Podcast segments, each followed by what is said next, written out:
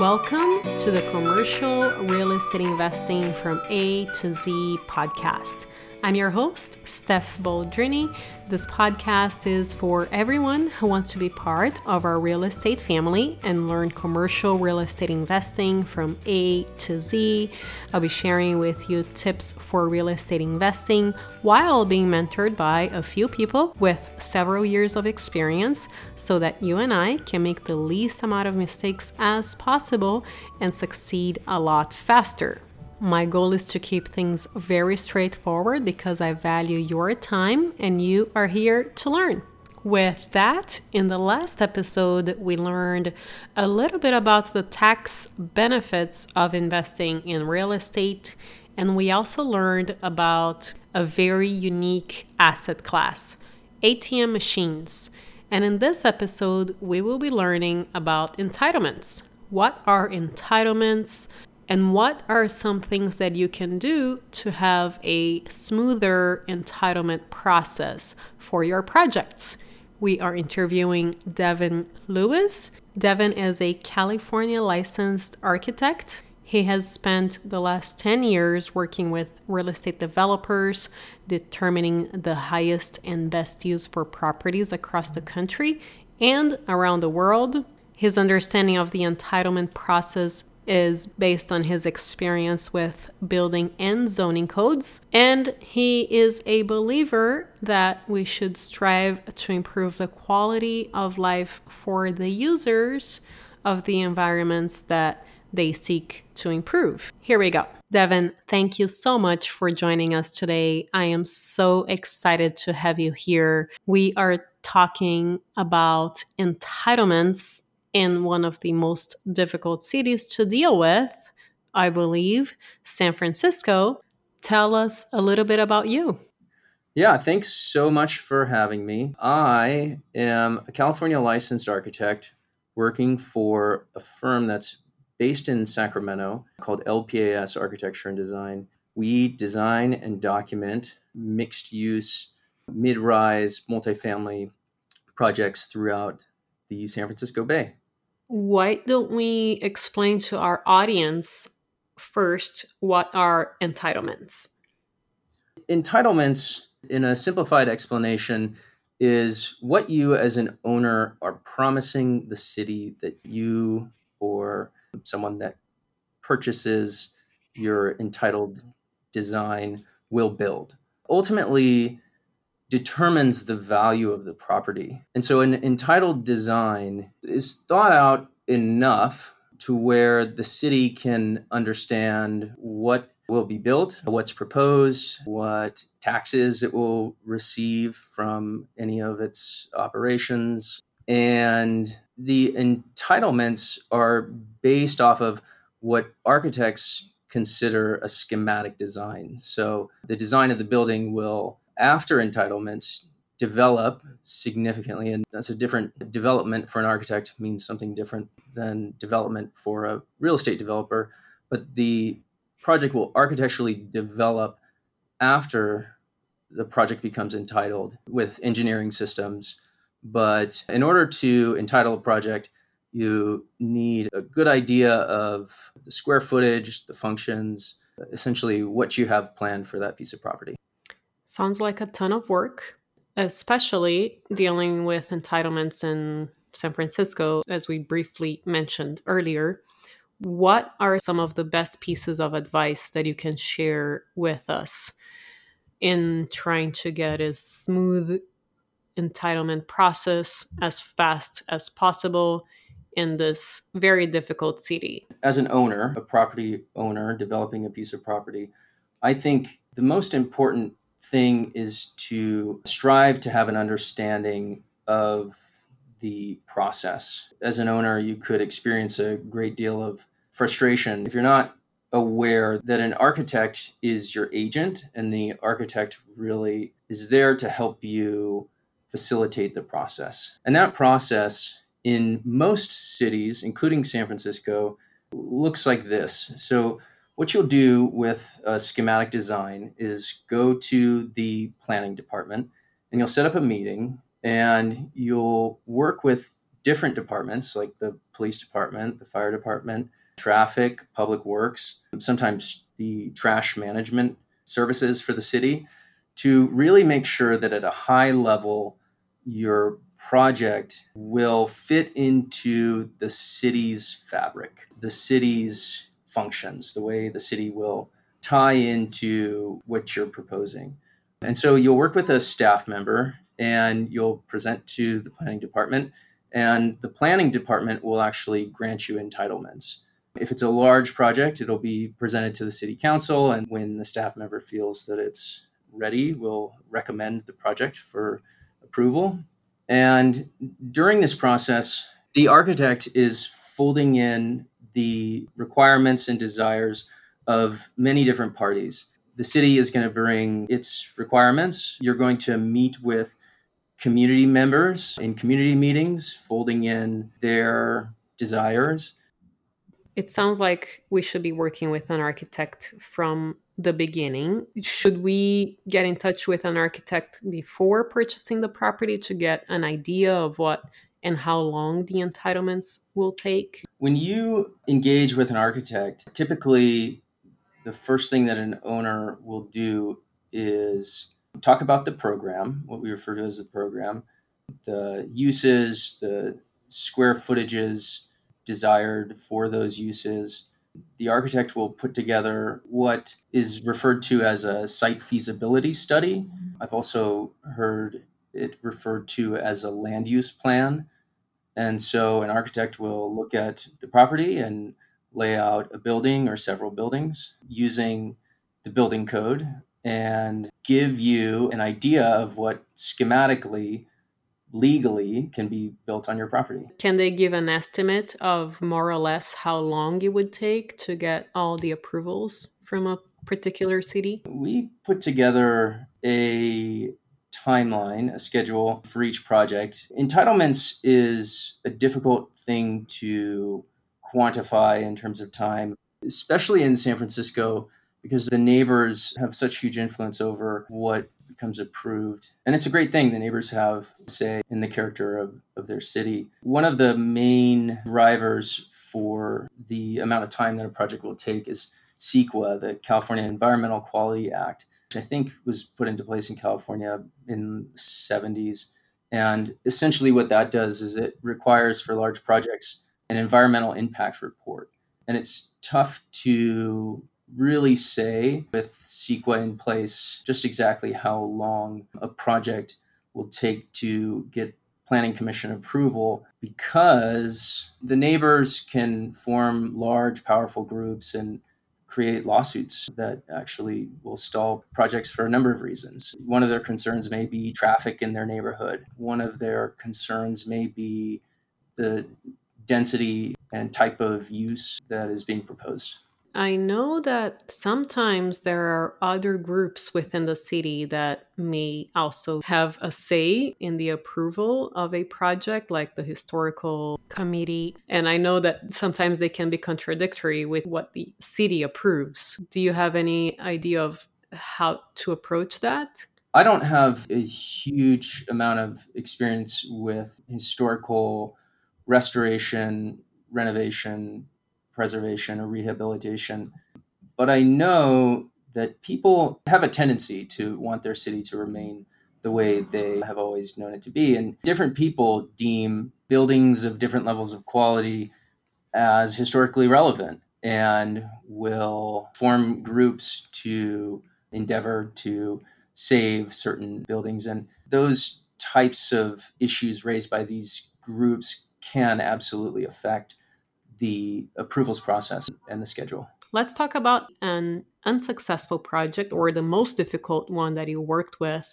And then, if you would like, we can talk about a very smooth project and key lessons learned from both of these. As an architect, I consider a successful project a built project.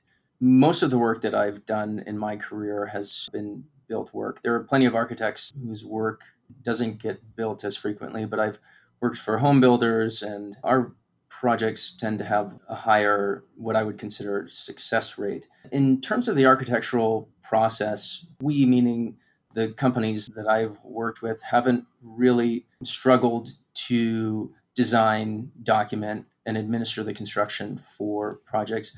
But I will say, as an urbanist with your audience in mind, an unsuccessful project in my mind would be a project of mine that, that is built and, in my mind, unsuccessful is a townhouse project in Dublin, California. It's on a transit oriented development site near the BART station. And it's not only this project that I find unsuccessful, but there are several projects in that area that I just think the density is too low. I think that more units could fit on these pieces of property and taller buildings should have been built. Why do you think that they went for a lower number of units? This particular project was a townhouse project. In our feasibility study, looking at many different site constraints, fit 30 units per acre on a site that was probably close to two acres and it must have fit into what the city had zoned for that property. But just as as an urbanist thinking about responsible ways of developing housing near transit stations, I think that the city and state actually this is an issue that the state is really grappling with I think that development near transit centers should have a better mix of commercial and residential functions, business functions, and low density housing has no place in transit oriented development. Let's take an example of a property that one of the projects that I mentioned in an earlier episodes that I'm thinking of working on, which is a retail project and we found a property in the mission area of San Francisco. And what do you think would be a good first few steps in determining if something could be transformed from an old warehouse to a retail center in this area of San Francisco? And is this even feasible from an investor's perspective, in your opinion? Is it worth the time to deal with this kind of property in this type of city where it can be somewhat difficult to get entitlements. Outside of an architect's services, a developer would, when thinking about entitlements, I think, think about community engagement. So much of the approvals process for an architect is ink on paper, putting together your vision and documenting it, illustrating it for the community and the city and the stakeholders to see and get an idea of, of what they can anticipate on that property. I think that reaching out to the community, particularly in San Francisco, not necessarily with, say, an architect's plan, right? Sometimes people see a plan and they're so quick to become critical of exactly what you have delineated. And that can oftentimes discourage people from accepting essentially an idea that you have.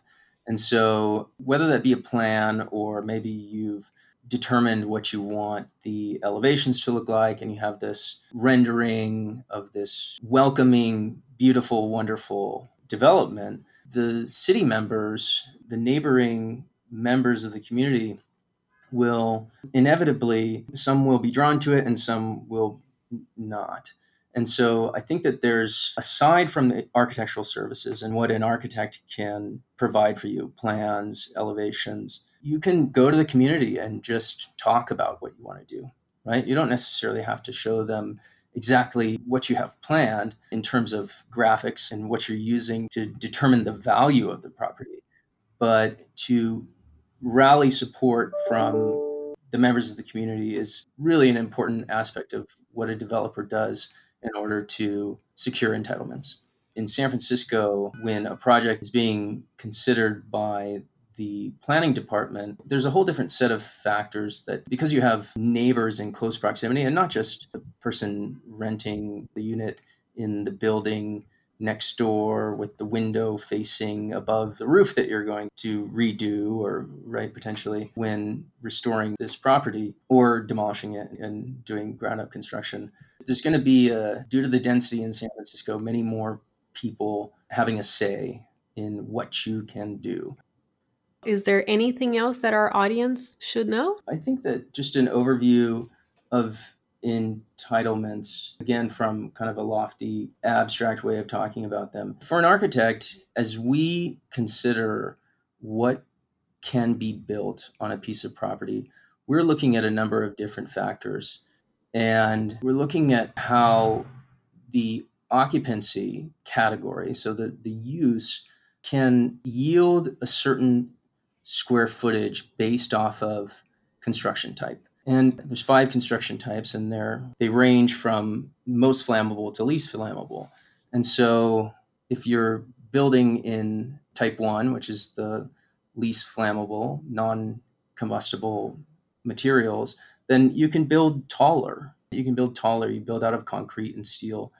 And if you're building out of type five, the most flammable construction type, then you're limited in stories and footprint. There's a number of factors when designing a project, and by that I mean determining the value of a piece of property and securing those entitlements. When I think of schematic design, I think of determining the shape of a building, right? So you could create a facade on that building that is very modern, or you could be restoring a historic facade or creating a very minimalistic facade or a facade with a great deal of decoration.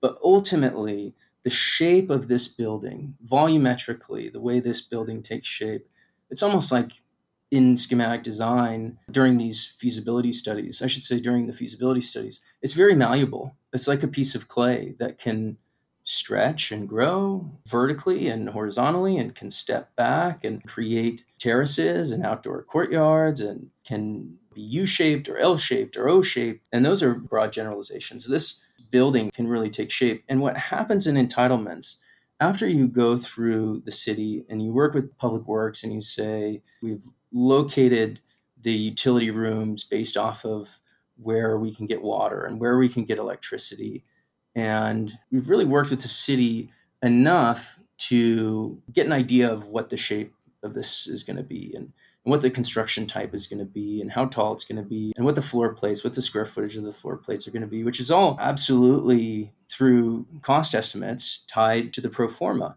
And essentially, what's happening conceptually is this piece of clay, when it goes to the planning department, is entering the kiln it's solidifying. And oftentimes, what will happen after a project has received that level of scrutiny and has been approved at that level, oftentimes it's sold. And so, in determining the square footage and the height and the construction type and many other factors, actually, the way that you exit this building, all these things need to be determined and legally approved by the city in order to determine the value of the property. And so essentially what we're doing when we look at these feasibility studies and develop it schematically is we're determining the highest and best use for that property. And that's the way I see it. That's my notion of entitlements. And I'm a young architect, but that's in my experience what we're doing in that phase of the process. That's the services that an architect provides.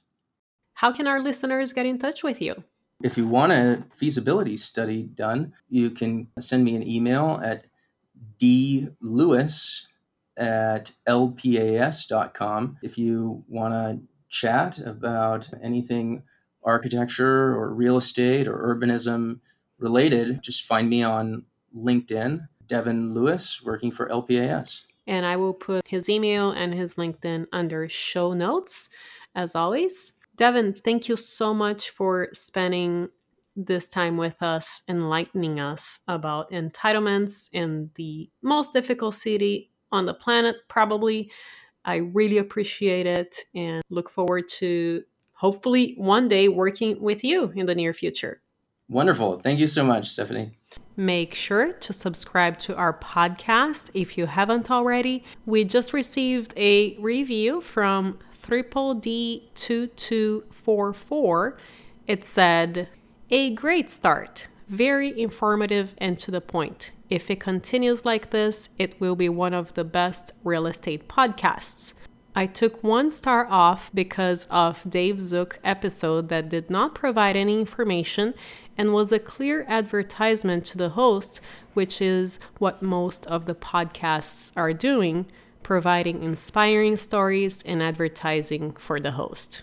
Well, thank you, Triple D 2244 for saying that this will be one of the best real estate podcasts. And I want to clarify that nothing has been sponsored and there has been zero advertisement on this podcast.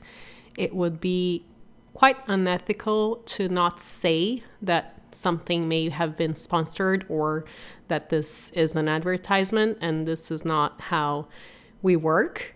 So I would greatly appreciate if you would update the review because that is simply not true. We do our best to have the best content as you briefly mentioned.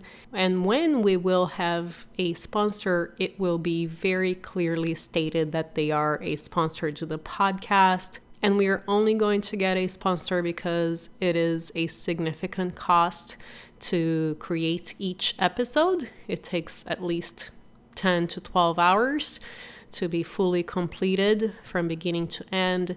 And that would be why we would get a sponsor for our podcast, which we have had none so far. So, thank you for your review, and I would greatly appreciate if you would update that. And if you know anyone who may be interested in learning more about commercial real estate investing, make sure to share this podcast with them. And I will see you next time.